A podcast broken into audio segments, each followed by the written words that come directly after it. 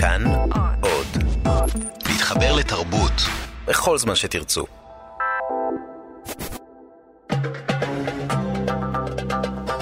גם כן תרבות. עם גואל פינטו.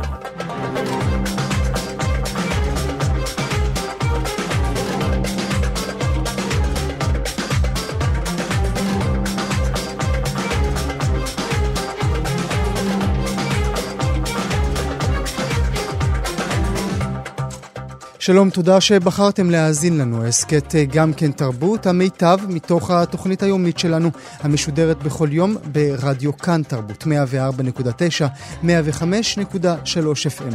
תהנו. גם כן תרבות. עם גואל פינטו. השעה הקרובה אנחנו נייחד ללאונרד כהן, שהיום, לפני שנתיים בדיוק, בגיל 82 הלך לעולמו. את היורצייט הזה אנחנו נציין, אולי נחגוג, עם האיש הבא. שאי אותי כמו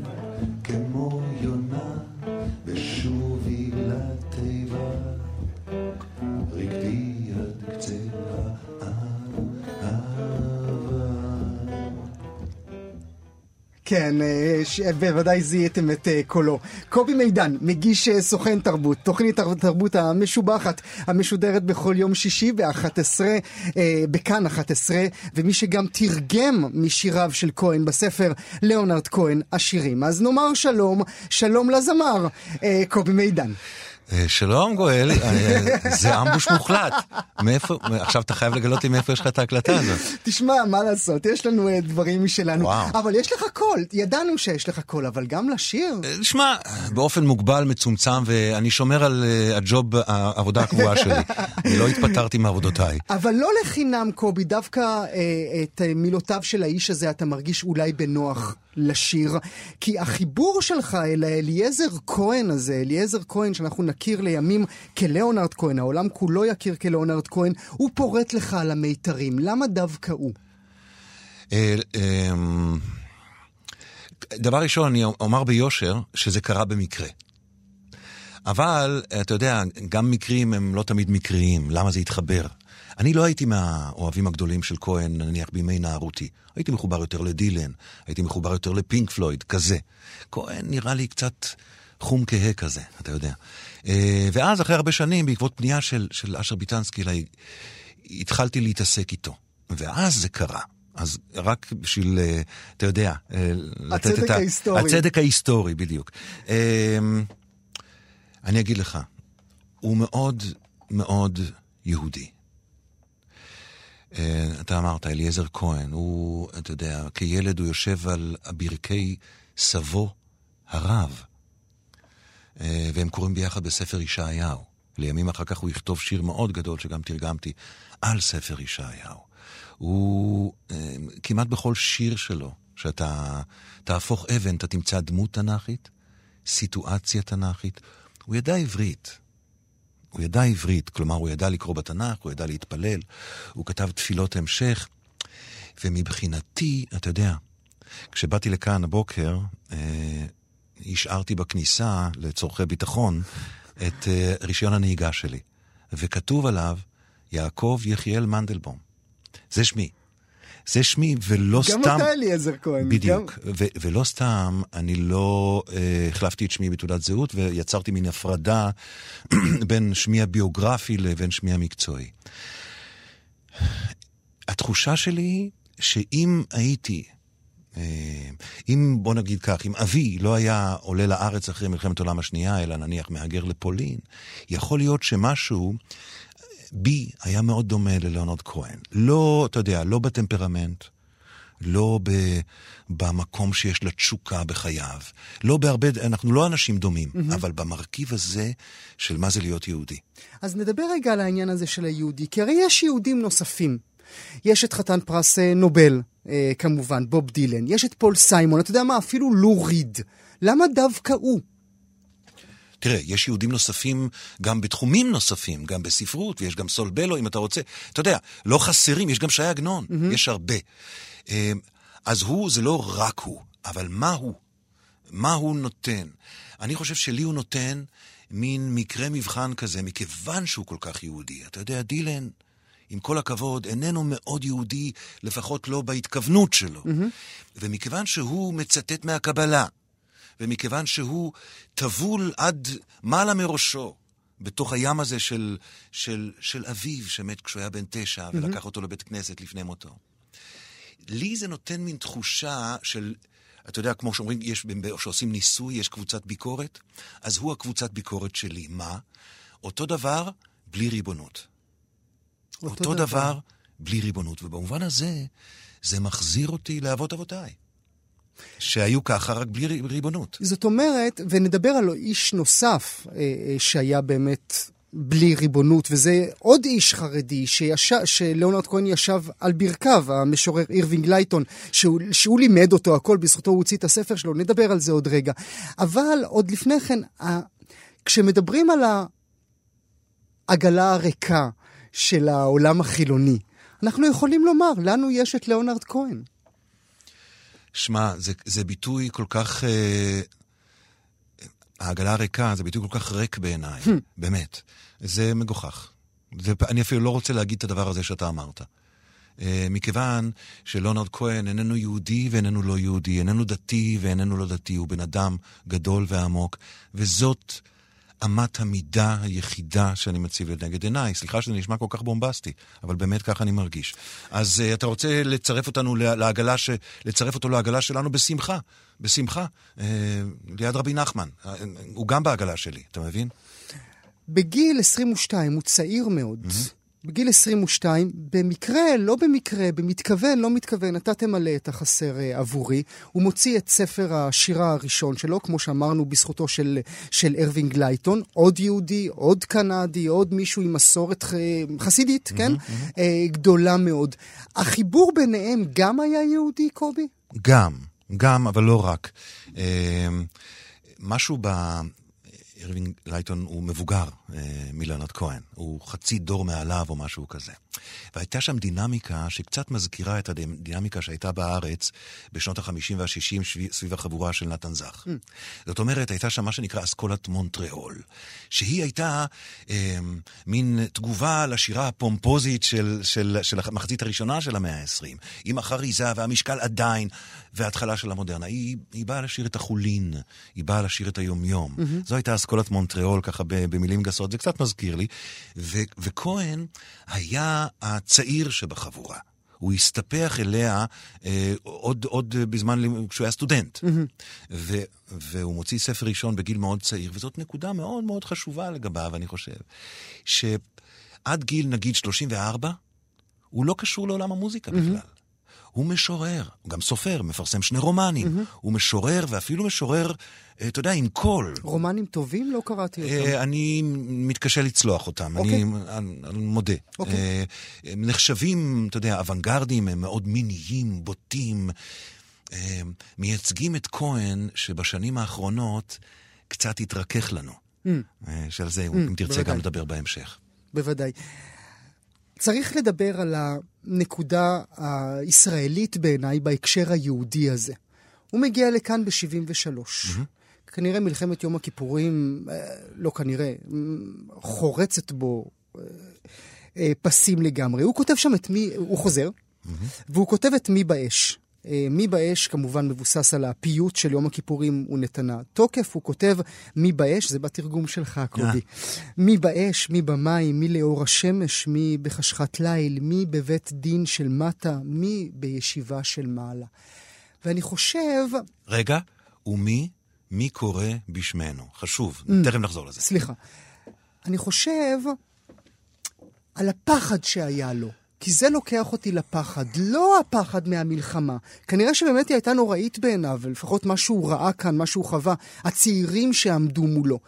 אבל הפחד הזה מאלוהים, הפחד הזה מאיזשהו ריבון, האל נקם הזה, היום הכיפורים המפריע, אני זוכר את זה מילדותי בבית הכנסת עם אבא שהיה מכריח אותי לבוא לבית הכנסת ולהתפלל ולגשדר על החיים שלך. ופתאום כשאני קורא את זה בתרגום שלך, אני אומר, וואלה, ליאונרד כהן מת מפחד. לא חשבתי על זה ככה אף פעם. וכשאתה מדבר, אני שואל את עצמי, אם אני, כשהתלוויתי לאבי, בבית הכנסת בימי כיפור, ולא רק, חשתי בפחד הזה, והתשובה האמיתית שלי היא לא. Mm.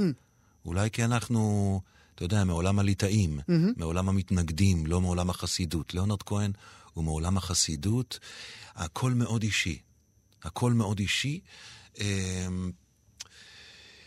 תראה, היסטורית, ביוגרפית, עובדתית, הוא מגיע לכאן די מהר בהתחלת המלחמה. כלומר, התמונות שלו, נניח עומד ליד אריק שרון, אריק שרון עדיין בלי התחבושת. כלומר, זה הקרבות הכי קשים, הכי קשים. והוא בעצמו רואה את המוות בכל צורותיו. הוא רואה את זה. זה גם מתחבר אצלו לשורשים ביוגרפיים שלו, לא ניכנס לזה. עכשיו תשים לב, התפילה שאתה דיברת עליה, שכתב אותה לפי המסורת רבי אמנון ממגנצה, כן? הרי מה הוא אומר שם? הוא אומר, היום הזה הוא יום קדוש ונורא, כי היום אלוהים מחליט מי לחיים ומי למוות, ואז מגיע לב התפילה. אם למוות, באיזה צורה של מוות? יש כאן קטלוג של צורות מיתה. זה מה שרבי אמנון שלנו כתב. והוא כתב את זה, אה, אפשרויות המיטה שהוא ברר לו היו מה, אה, אתה יודע, מה, מהאינקוויזיציה, מהתקופה שלו, וגם מהתלמוד, חנק וכולי. כהן, שרואה גם את המוות בכל צורותיו בסיני, בעצם כותב תפילה שהיא המשך לתפילה, ורק מעדכן את קטלוג המוות. Mm-hmm. מוסיף מוות מודרני מבדידות ומסמים. ומוסיף עוד דבר אחד, שכשאתה חושב שהוא עושה את זה בתפילה, זה מדהים. הוא מוסיף את השאלה, And who shall I say is calling? בגלל זה אמרתי לך שצריך להמשיך. כלומר, באמצע התפילה הוא מרים את הראש ושואל, כבודו, מי אתה? Mm. וזה, יש, כמה שנים יש לנו לדבר עכשיו על זה. זה גם אה, מרגש אותי מאוד, מכיוון שזה בדיוק השורש הזה של ה... אלוהים שקיים בלי שאני דתי. הקדוש החילוני, הוא מדבר על זה. אבל זה לא התרסה, קובי, הוא אומר לו, מי אתה? מי אתה בכלל, בדי, אדוני? בדיוק. מתוך המקום הזה, יש את ההתרסה של מי אתה שמאפשר את הרוע הזה. אה, אתה יודע, זה קצת מהדהד את איפה היה אלוהים. כן, כן. איך אתה מסביר, אחרי כל מה ששוחחנו, החיבור, העניין, איך אתה מסביר את פרחים להיטלר? מה קרה שם? ספר, כאמור, מאזינות ומאזינים, ספר שהוא פרסם ששמו אה, אה, אה, פרחים להיטלר. אתה יודע מה? אני אקריא שורה עבור המאזינות שלנו, אה, גם זה בתרגום שלך, קובי. אה, השם השיר, כל שיש לדעת על אדולף אייכמן. עיניים אה, בינוניות, שיער בינוני, משקל ממוצע, גובה ממוצע, סימנים מיוחדים אין, מספר אצבעות. עשר, מספר בעונות. עשר, אינטליגנציה ממוצעת. למה צפיתם? תפרים, ניבים מגודלים, ריר ירוק, טירוף. תסביר לי את זה. ובכן, פשוט כל שאלה לוקחת אותי להמון מסדרונות, ואני צריך לברור את המסדרון שאליו אני אלך. אה, השיר הזה, מתוך הספר הזה, כפי שאתה אמרת, פרחים להיטלר, קודם כל צריך להגיד היסטורית, להציב את זה בתוך ההקשר. Mm. כהן מפרסם את זה ב-63, אם אני לא טועה בשנה, אבל זה בעקבות משפט אייכמן. כלומר, בשיר שאתה בחרת גם תמונה תשובה. המשפט הזה, שאנחנו מדברים על כמה הוא טלטל את הנפשות והתודעה הלאומית, ההיסטורית, הציבורית פה. עשה את זה גם במקומות נוספים, למשל בקרב יהדות ארצות הברית, ובוודאי בקרב השכבות שבהן גדל mm. ליאונרד כהן, שבעצם רוב משפחתו, לא הגרעינית, אבל רוב משפחתו הייתה שם, כן. בעולם הישן, mm-hmm. בזמן השואה. והמוטיב וה, אה, הזה של מלחמת עולם, של קטסטרופה, של שואה, מלווה אותו לאורך כל חייו. לאורך כל חייו. ואז מגיע המשפט אייכמן ומטלטל אותו טלטלה מחודשת, הוא בן, בן 20 וקצת. ואני חושב, למשל, אתה יודע, מדברים עליו כעל משורר האהבה, נכון? Mm-hmm. בהמון מהשירים שלו המוקדמים, המוקדמים אבל לא רק, בהמון מהשירים שלו האוהבים, אצלנו, לנו יש את יהודה עמיחי. Mm-hmm. ואצל יהודה עמיחי, האוהבים שמתחבקים או מתנשקים על הספסל בשדרה, זה האפשרות היחידה, זאת האפשרות היחידה להתגונן מפני המלחמה, נכון? אצל, אצל, אצל uh, כהן, האוהבים תמיד מתחבקים, ואני ממש עושה פרפרזה על שיר מסוים שלו, הם מתחבקים על רקע החורבות הבוערות. Mm. על רקע מלחמת עולם, על רקע התפוררות של הסדר הקיים, שהיא לא רק הייתה ב-45, היא נמשכת. ואם אם תרצה נגיע לזה, כי זה גם קשור לבחירות האמריקאיות. אבל זה היהדות. זה היהדות, זה מוטיב נוסף ביהדות של ליאונרד כהן. זאת היהדות של ליאונרד כהן. זאת יהדות שהיא לא רק אישית שלו, אה, הוא ממשיך זרם, אני לא בטוח שזרם מרכזי, אבל זה בהחלט כל יהודי שחשוב לי להיות איתו בקשר. אה, תקריא לי ברשותך, או אמור לי ברשותך, מהו השיר היהודי ביותר בשבילך של ליאונרד כהן? אמ, אין לי, אין לי דבר אחד כזה, אין לי דבר אחד כזה. הציטוט הכי יהודי, אם אתה רוצה, זה מתוך השיר שלו, אנת'ם, אה, המנון. אנחנו נשמע אותו עוד רגע ממש, כן? אז אפשר אפילו, אני רק אצטט את זה, ואז נשמע אותו. בבקשה. אה, הוא אומר שם, אה, בכל דבר יש סדק, וכך נכנס האור לכל דבר. וזה ציטוט קבלי לחלוטין, שהיה אחר כך ציטוט חסידי, וכהן אומר שאלה שתי השורות הכי יפות שהוא כתב בחייו.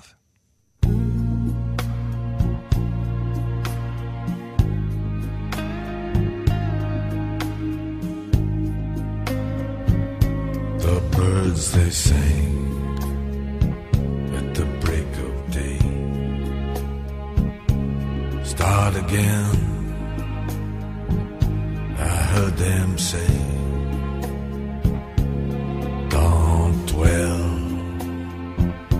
on what has passed away or what is yet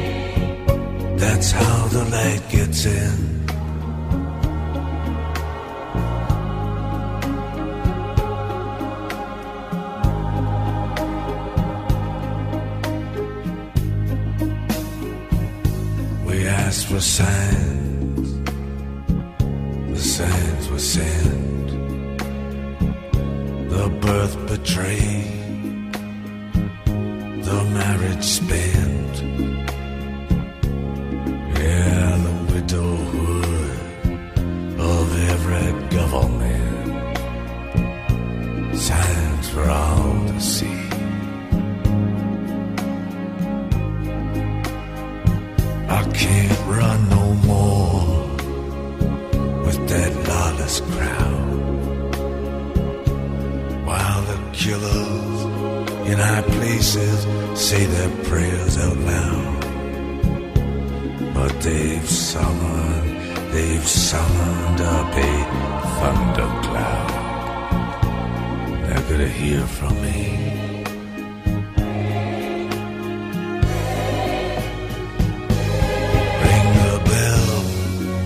That still could ring. Forget your perfect offering. There is a crack, a crack in everything. That's how the light gets in.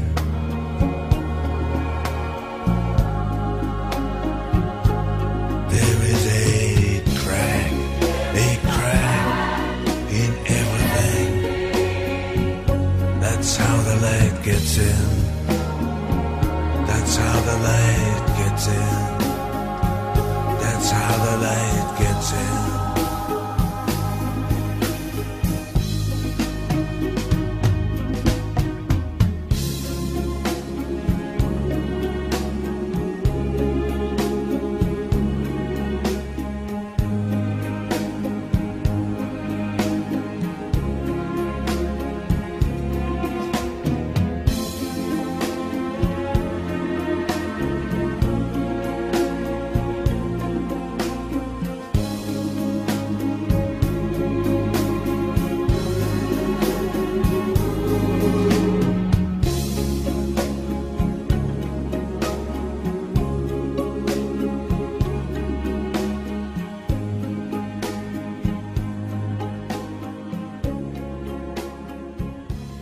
אז אנחנו שומעים את השיר הכל כך יפה הזה, קובי. אנחנו מדברים על היהדות שלו בדקות האחרונות, ואני תוהה אם הוא העצים את דמות היהודי, לפחות איך שהיא נתפסת בעולם. איזה דמות? על איזה דמות? אני חושב שהיהודי יש לו כל מיני תדמיות. על איזה אה, תדמית אתה מדבר?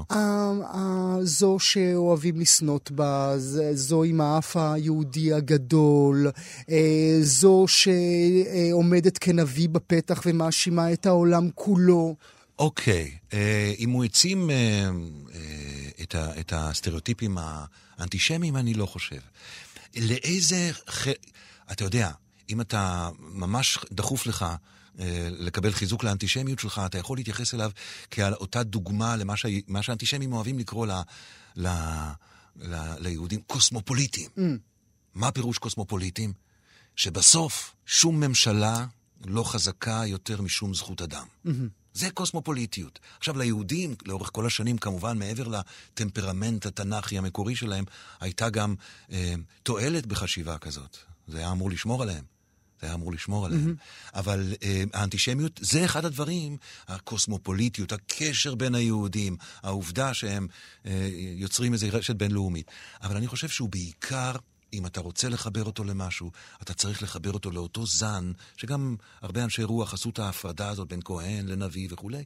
הוא, למרות ששמו כהן, כהן. הוא לזן הנביאים שייך. לזן של אנשים שמתבוננים במשהו שהוא ספק בוהה בעולם, ודווקא מתוך היעדר הפוקוס הזה, היעדר הפוקוס הפיוטי הזה, מרגישים דברים שהרבה מדענים ואנשי מחקר לא חשים בהם. וכדי לס- לסגור את הסגמנט הזה, אני רוצה להקריא עבור המאזינות והמאזינים שלנו שיר נוסף בתרגומך, שבעיניי הוא... אולי כדאי שאני אשתוק. ברוך אתה. ברוך אתה אשר נתת לכל איש מגן בדידות, כדי שלא יוכל לשכוח אותך. אתה אמת הבדידות, ושמך לבדו סועד אותה. חזק את בדידותי למען ארפא בשמך, שהוא מעל לכל דברי הנחמה המושמעים על פני האדמה הזאת. רק בשמך אצליח לעמוד אל מול מרוץ הזמן, ורק כשהבדידות הזאת תהיה שלך, אוכל לשאת את חטאיי אל רחמך. לא רע. יכול היה לצאת משורר. כן, הייתי ממליץ עליו, כן. אה, אני רוצה לצרף לשיחה את המשורר רוני סומק. שלום רוני. שלום, ואני רוצה להגיד שיש מעט מאוד משוררים שיכולים להאט את המילה בדידות בשיר וזה לא יישמע בנאלי, ולנרד כהן הוא אחד מהם. ומכיוון שקובי יושב באולפן, אז זו הזדמנות להגיד לו תודה על הקילומטראז' על ליאונרד כהן שהוא עשה, הוא עשה עבודה שאני מצביע לה ביד חזקה ובזרוע נטויה. תודה רבה, רוני, שמח מאוד. כולנו, רוני, כולנו. אמור לי, אני רוצה לדבר איתך, ברשותך. אתה עסקת, ב... אתה עסקת בליאונרד כהן. מה, נדבר איתך, ברשותך, על האוניברסלי. על הדרך שלו, לכאורה אנחנו מדברים עליו, גם אליך קובי, אנחנו מדברים עליו לכאורה במונחים של מי שהצליח לדייק רגשות. אה, רגשות שאנחנו כולנו יכולים למצוא את עצמנו בשירים שלו, אבל הוא בעצם כתב... על דמויות אמיתיות. סוזן ומריאן הן אמיתיות. אז אולי דווקא רוני וקובי האישי הוא הכללי? לא, תראה, הוא, הוא, הוא המשורר של אזור הדמדומים שבו סוזן היא הבחורה שמקלפת לך תפוזים שהביאו מסין. מהקליפות של התפוזים האלה אתה יכול לרקוח אה, ריבה, אה, הלחם שנגיד נאפה בתנורי המלנכוליה, אה, ואתה יכול גם להרגיש שאתה לא מכיר אותה ומספר הטלפון שלה הוא לא בפנקס הטלפונים שלך, אבל הוא מכיר לך אותה. הוא יכול לקחת את ה... את הצד הפרטי ביותר ולהפוך אותו לאוניברסלי, וזה מה שאני אוהב בשירה. אני אוהב שמישהו מציב לי קטר ואומר לי, בוא תחבר לקטר הזה את קרון האסוציאציות שלך, ואני לא סתם החמאתי לתרגום של קובי, כי יש, יש מקומות שנועד כהן מציב מוקשים. אה, הוא אומר דברים שנשמעים אה, אה, באנגלית כדברים שעוברים את ה-ABCD של השפה וקשה לתרגם אותם, וקובי מצא את המקבילה באלף-בית העברי, שיכול לקחת נגיד את אותה בדידות שאנחנו אומרים ולהגיד אותה וזה יישמע טוב. עכשיו, העניין התרגומי הזה הוא לא עניין פשוט, לדעתי הוא גם עניין עקרוני שאפשר להגיד אותו על דברים שלנועד כהן עושה. אני אתן דוגמה, ברשותכם, מתוך שיר ש... אני חושב אותו לשיר מפתח בשירים של לארד כהן, והוא כותב כל מה שיש לדעת על אדולף אייכמן. אה, לכאורה שיר יהודי, שיר שמתכתב עם השואה, והוא כותב בשיר הזה, והשיר הזה כתוב ומודפס כמו טופס, עיניים בינוניות, שיער בינוני, משקל ממוצע, גובה ממוצע, סימנים מיוחדים אין, מספר אצבעות 10, מספר בהונות 10, אינטליגנציה ממוצעת, ומה ציפיתם? טרפים, ביבים מוגדלים, ריר ירוק, טירוף. עכשיו, השיר הזה, אני קראתי אותו פעם ראשונה באנתולוגיה שהוציא חברו הטוב של נועד כהן, סימור מיין, של משוררים יהודים בקנדה.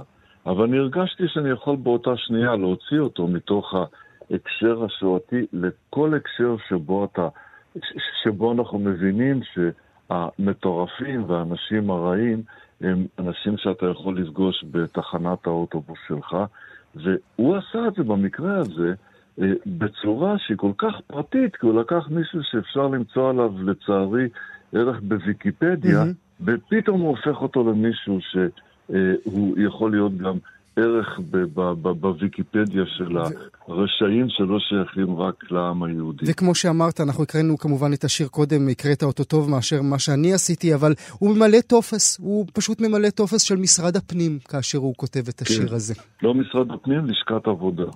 אני חושב, רוני, שכמו כן. שאמרת, כלומר, הרוע, הוא, אה, אפשר למצוא אותו לא בספרי היסטוריה, אלא בתחנת האוטובוס הקרובה. אני חושב שעל פי כהן אפשר גם למצוא אותו במראה. לגמרי, לגמרי. ואתה יודע מה?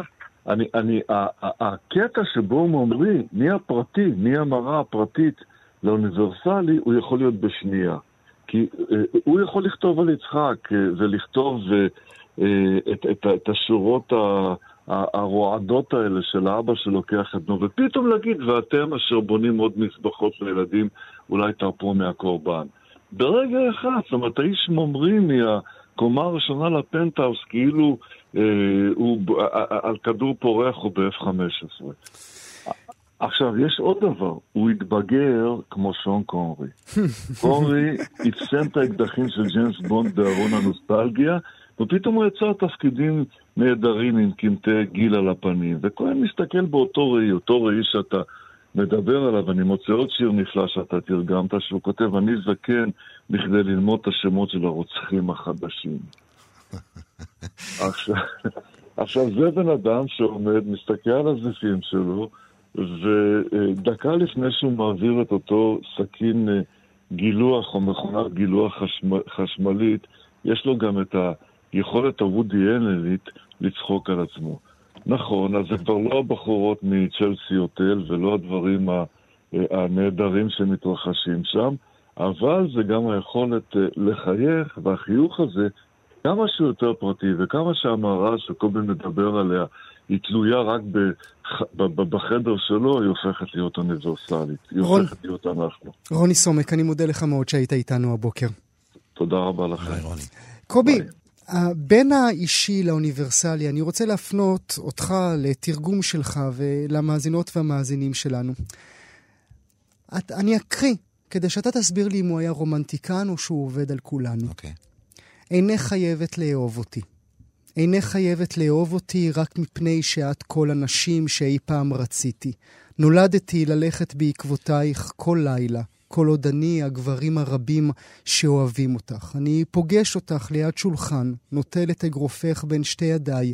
במונית טקסית מתעורר לבדי, ידי על היעדרך במלון תרגול. כתבתי את כל השירים בשבילך, הבערתי נר אדום ונר שחור בצורת גבר ואישה. התחתנתי עם העשן של שתי פירמידות קטורת, התפללתי עלייך, התפללתי שתאהבי אותי ושלא תאהבי אותי. זה כמו הולוגרמה, יש כאן הכל. יש כאן הכל. אתה יודע, פעם הוא אמר, בשיר אחר הוא כותב, אה, בהתחלה כתבתי שירים כדי להשיג בחורות. אחר כך בשביל להרוויח כסף. כשמדובר באיש כמוני אין הבדל. Mm. זאת אומרת, יש בו משהו שקצת חומק מהגדרות, אבל אפשר להעלות קווים לדמותו בהקשר הזה. האם הוא רומנטיקן? כן. מאוד. מה פירוש הרומנטיקה? Mm. מה פירוש המילה הזאת? הוא מלא תשוקה? הוא מלא תשוקה. אני אגיד עוד פעם, זה הכוח המרכזי בחייו. הוא לא שולט בתשוקה שלו. בדרך שאם הוא היה חי היום והיה צעיר, הייתי קצת דואג בגינו. אבל אני בטוח שאם הוא היה חי היום, הוא היה מבין את, ה... את הכללים של היום. לא, את הכללים של היום. אה, אז, אז הוא מלא תשוקה. התשוקה היחידה שמגיעה בעוצמתה לתשוקת הבשרים, היא התשוקה להיפטר מהתשוקה. Mm. להיות נקי, להיות דתי, להיות רוחני, להיות קדוש, להיות קדוש חילוני. והמלחמה הזאת אה, מתחוללת בו כל חייו. הוא אומר, יש מלחמה, there's a war. כל ימיו יש מלחמה. ועכשיו אני שואל אותך, זה רומנטי? לא, זה מפחיד. בדרך, בדרך, חלק מהפצועים זה הגברים. הוא, הוא תופס את המצב שלו ואת מצב היחסים שלו עם נשים כמשל למצב היחסים בעולם המערבי בימינו. Mm-hmm. אז בדרך יש, הוא אומר בשיר אחד שלו, עכשיו כאן יום האב וכולם פצועים. ובשיר אחר, אה, אה, בשירים אחרים, הפצועה היא האישה, מכיוון שבדרך למקום הזה הוא קצת מוחק את דיוקנה. הוא קצת עושה ממנה דמות סטריאוטיפית. וזה מביא אותי לשאלה הבאה.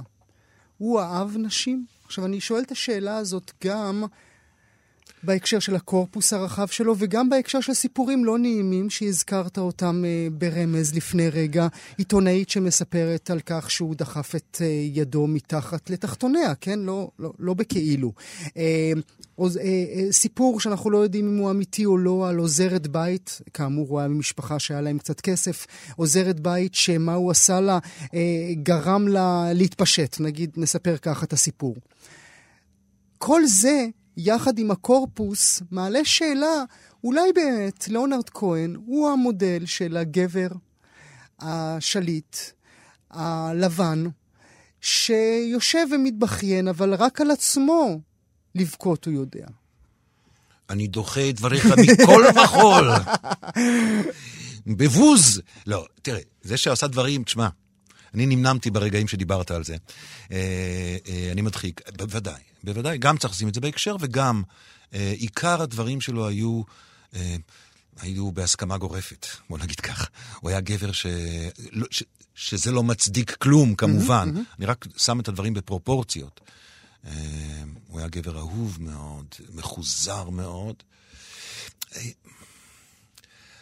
אבל זה, מה שאני מתנגד לו מאוד, זה לתפיסה שזה מה שעניין את עצמו. משהו, מש, שעצמו עניין את עצמו. יש לו זרם שלם של שירים, ושירה כתובה, ושירים מולחנים, ולעיתים גדולים, אני יכול עכשיו להתחיל לדקלם לך, שכולם מסתכלים על העולם. ש, אה, וגם בכתיבה שלו, בפרוזה שלו, יש התבוננות נוקבת, קדחתנית, על מצוקות, על סובלים, על עוול, על רשע, הוא לא עומד בזה. הקול שלו, אתה יודע, בוא אני אקרא לך טוב, אני אקרא לך. Everybody knows, כן? רק שני בתים ראשונים, רק התחלה, רק מתאבן. כן, כולם יודעים הכל רקוב כאן. כולם זזים כמו בובות על חוט. כן, כולם יודעים הקרב נגמר כבר, כולם יודעים הרעים ניצחו. כולם יודעים המשחק מכור, העשיר עשיר, העני גמור. אלה התנאים, וכולם יודעים. כן, כולם יודעים הספינה שוקעת, כולם יודעים הקברניט שקרן. לכולם יש מין תחושה קורעת שהכלב מת להם ואבא גם. וכולם בודקים מה יש במלאי, וכולם רוצים את תלושי השי עם זר ורדים. וכולם יודעים. וזה ממשיך למגפה ולשחיתות, וזה רק דוגמה, אני יכול לתת לך עכשיו המון, המון דוגמאות, לא רק לכאב ולזעם. אני ראיתי את העתיד, הוא אומר בשיר אחר, אח שלי. ראיתי את העתיד, והעתיד הוא רצח. אה, אבל גם מתוך, אתה יודע, האומן הזה שהוא ספק בהוי, ספק מרוכז mm-hmm. בישבן של עצמו, mm-hmm. ספק נרקיסיסט, הוא לפעמים חש, הוא למשל, יש כאן שיר, אני יכול לנסות להוכיח לך שיש כאן שיר שהוא חש בנפילת חומת ברלין. Mm. הוא אומר, ויש לו שיר שנקרא דמוקרטיה או שלטון העם. הוא אומר שם, שלטון העם, אני מרגיש אותו מתקרב לארצות הברית. מאיפה? מהסדק בחומה. מה, מה יפיל את החומה? שטף של אלכוהול. והוא מדבר על כיכר תיאנמן בסין. ואז באותו שיר הוא גם צופה את עליית טראמפ. ואנחנו מדברים דקה אחרי בחירות האמצע, נכון. שנגמרו לפני שעה, שעה קלה. אתה אומר לי שזה לא רק דימוי הנביא, זה באמת נביא? תראה, שוב, הוא לא אמר בתאריך זה וזה, זה לא, אתה יודע, לא תחזית אסטרולוגית, אבל הוא מזהה משהו ש... הוא מזהה, אני אגיד לך מה הוא מזהה. הוא מזהה את הזעם, הוא, השיר נקרא Democracy is coming to the USA. אני, כשישבתי לתרגם את זה, יכולתי לתרגם מבחינת איך שזה יושב על המנגינה, דמוקרטיה. הדמוקרטיה באה לארצות הברית. וזה לא הרגיש לי נכון, מכיוון שהוא מש... מתאר את הדמוקרטיה שם באופן קצת מאיים. ולכן תרגמתי את זה לשלטון העם. Mm. זה מגיע לארצות הברית תחילה, מולדת התהילה והבחילה. שם התפרקה משפחה, לא זוכר את ההמשך, אבל הוא מדבר על רצועת החלודה, על הפועלים שנשארים, הוא מדבר ב-80 ומשהו, על הפועלים שנשארים בלי עבודה, והם יביאו את שלטון העם, שהוא גם מאיים. מדהים. נעבור ברשותך, אולי לא נעבור, אולי עוד רגע למקום הזה שאתה, שאתה אמרת לי שאתה מנמנם בו, שאתה רוצה לדבר, לתת לדברים לעבור מעליך. אלה לא היו רק נשים. אה, סמים, דיכאונות, עד כדי ניסוי של תיקון עצמי חמש שנים נזיר בטימבוקטו או טיזלוך או טיזי משהו. Mm-hmm. למה? כי הוא מבין שהוא צריך לנקות, לתקן? אני אגיד לך, אני לא, אני לא מנסה אה, לצנזר את הצדדים הפחות אה, אה, פוטוגניים אה, באישיותו של כהן. ממש ממש לא. יש לי בעיה עקרונית או בעיה רגשית עם התחום הזה של נשים. אבל uh, באופן כללי אני אפילו חושב שמה שקורה בשנים האחרונות, מכיוון שהוא נהיה מין אהוב העם, mm-hmm. ואני, יש לי חלק בדבר הזה, והוא גם אהובי, אז אנחנו מרככים אותו. גם בשנים האחרונות, אחרי אותן חמש וחצי שנים שאתה הזכרת במנזר בראש ההר בקליפורניה, mm-hmm. חמש שנים וחצי במנזר די קשוח, הוא יורד ואז הוא יוצא לסיבובים האחרונים, כן? והוא כבר בגרסה היותר מפויסת, mm-hmm. היותר רכה, היותר... החמלה תמיד הייתה בו. תמיד הייתה בו החמלה, אבל פתאום היא הרבה יותר בולטת. אבל אני לא, אה, בוודאי, היו סמים, כל סם שאתה יכול לחשוב עליו, אה, והרבה מאוד, והיה דיכאון שרדף אחריו כל חייו, הוא אמר שבשלב מסוים הוא שקל אשפוז. אה, הוא אמר בסוף חייו, הוא אמר, מה שקורה בסוף חייך, כשאתה מבוגר, שגם הנוירונים האלה במוח שיורים את החומר שעושה דיכאון, גם הם מזדקנים. וזה טוב. Mm. זה הכל מוליך לעשר שנים הקסומות האחרונות בחייו, אה, שהוא גם אחרי המדיטציה, הוא גם אחרי הדיכאון, והוא גם נהנה, הוא כאילו מזכיר לי בן אדם שהצליח להתגנב להלוויה שלו עצמו ולשמוע את ההספדים.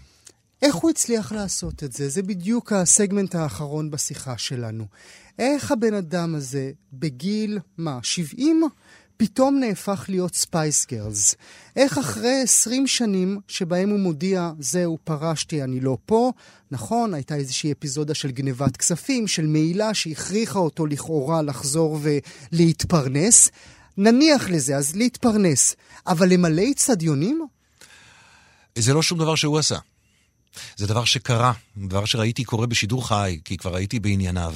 כבר עקבתי אחריו יותר מקרוב, מרחוק מקרוב, אתה יודע. אה, וזה מדהים. זה באמת תופעה שכמו שנהוג לומר, אין לה אח ורע. Mm. הבן אדם, כשהסיפור הזה התחיל, 15 שנה לא הופיע. וגם כשהוא הופיע לפני 15 שנה, אה, הוא לא היה, בוא, הוא לא היה ממלא אצטדיונים. Mm-hmm. הוא בארצות הברית אף פעם לא היה כוכב גדול, בוודאי, בקנדה, גם בארץ, בפולין, בצרפת, אבל לא בכל העולם, mm-hmm. לא ככה. וכשהוא מודיע אחרי 15 שנה שהוא חוזר לסיבוב קטן, העולם נדלק. וזה מאוד משונה. זה, אה, אתה יודע, כמו תמיד כשאין הסבר טוב יש המון הסברים. Mm-hmm. אה, שאף אחד מהם לא, לא... אני חושב שזה קשור גם לסוציולוגיה של עולם המוזיקה ולסוציולוגיה של קהל המאזינים. וגם... אז אולי זה אנחנו, אולי זה לא בוודאי. הוא. בוודאי. בוודאי, אנחנו, שפעם זה היה להקשיב לו, זה היה מין הצהרת אה, אה, אינדיבידואליות מעט חתרנית, היום זה מיינסטרים. היום זה אנחנו, היום הסיפור הוא עלינו. לפעמים אנחנו לא שמחים על כך. Mm-hmm. הסיפור הוא עלינו, השיבה היא שיבתנו, וכוח הקנייה בכיסנו. Mm-hmm. אבל, אבל זה כמובן לא רק זה, זה גם תהליכים שעברו עליו. וגם, שוב אני אומר, בדרך אל הקהל הרחב, קח שיר כמו הללויה. Mm. עכשיו, זה המנון. כמו מיטב ההמנונים בעולם, זה, זה המנון שבדרך להפיכתו להמנון, הקהל, או מי שהפך אותו להמנון, לא עצר להקשיב למילים, מי יודע כמה. כי הוא מדבר על, זה שיר מר, זה לא שיר אופטימי. זה שיר It's a cold and it's a broken, הללויה. Mm-hmm. ועדיין אנחנו שרים את זה ומרגישים מתוק. אמ, אמרת הללויה, רציתי לקחת את זה לסוף, אבל אמרת הללויה.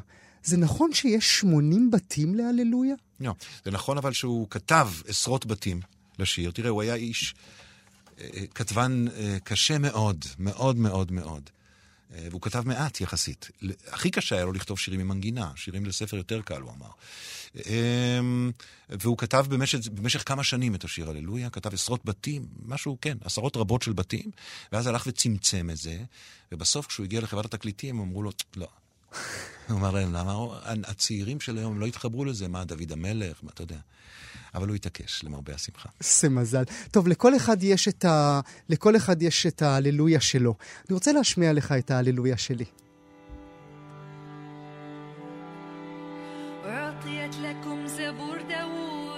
حسن الصوت موح القلوب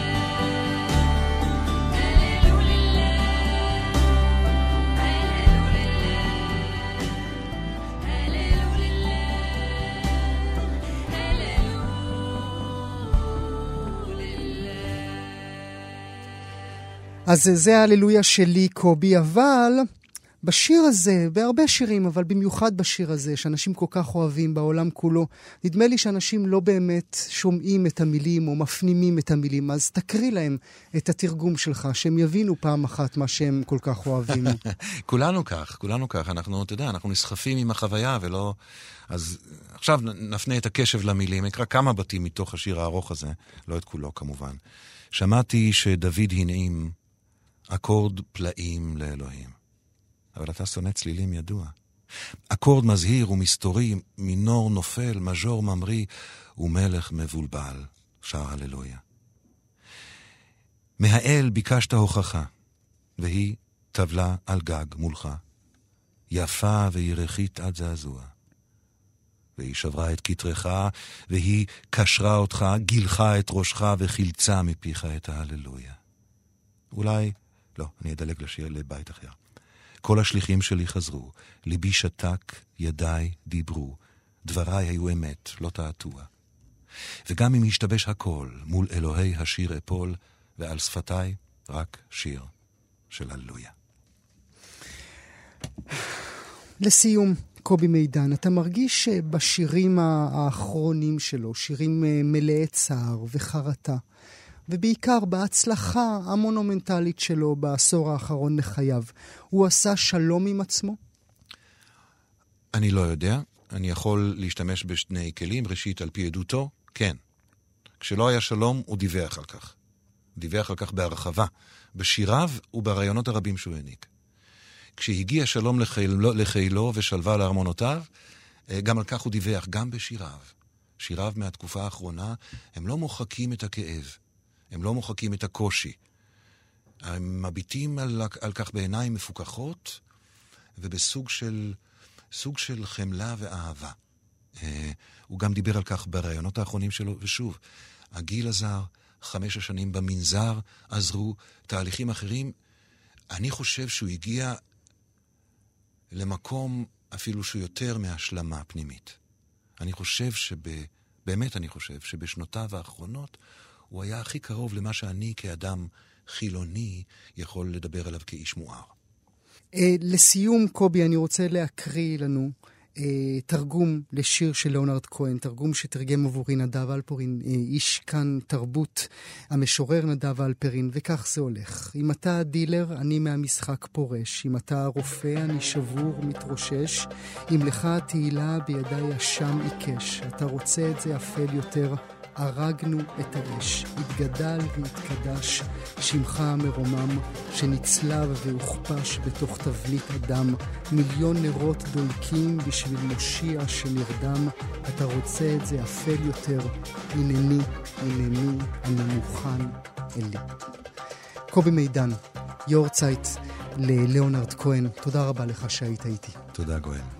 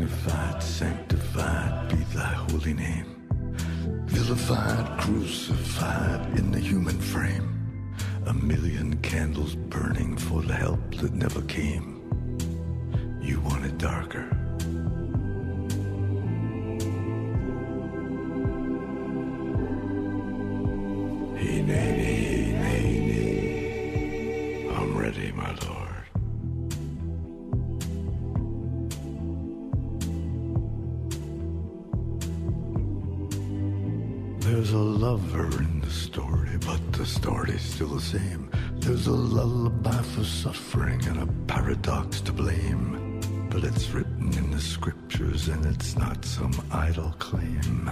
You want it darker. We kill the flame.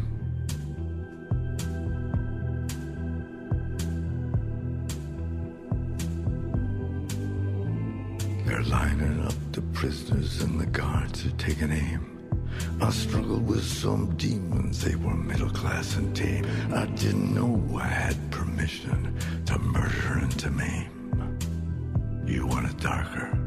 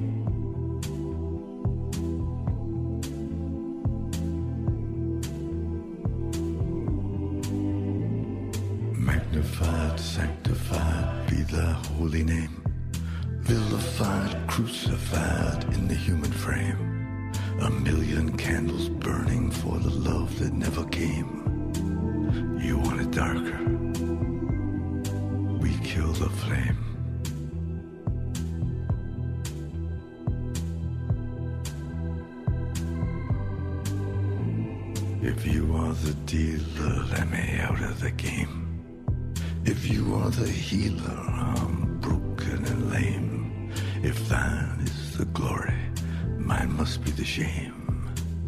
You want it darker.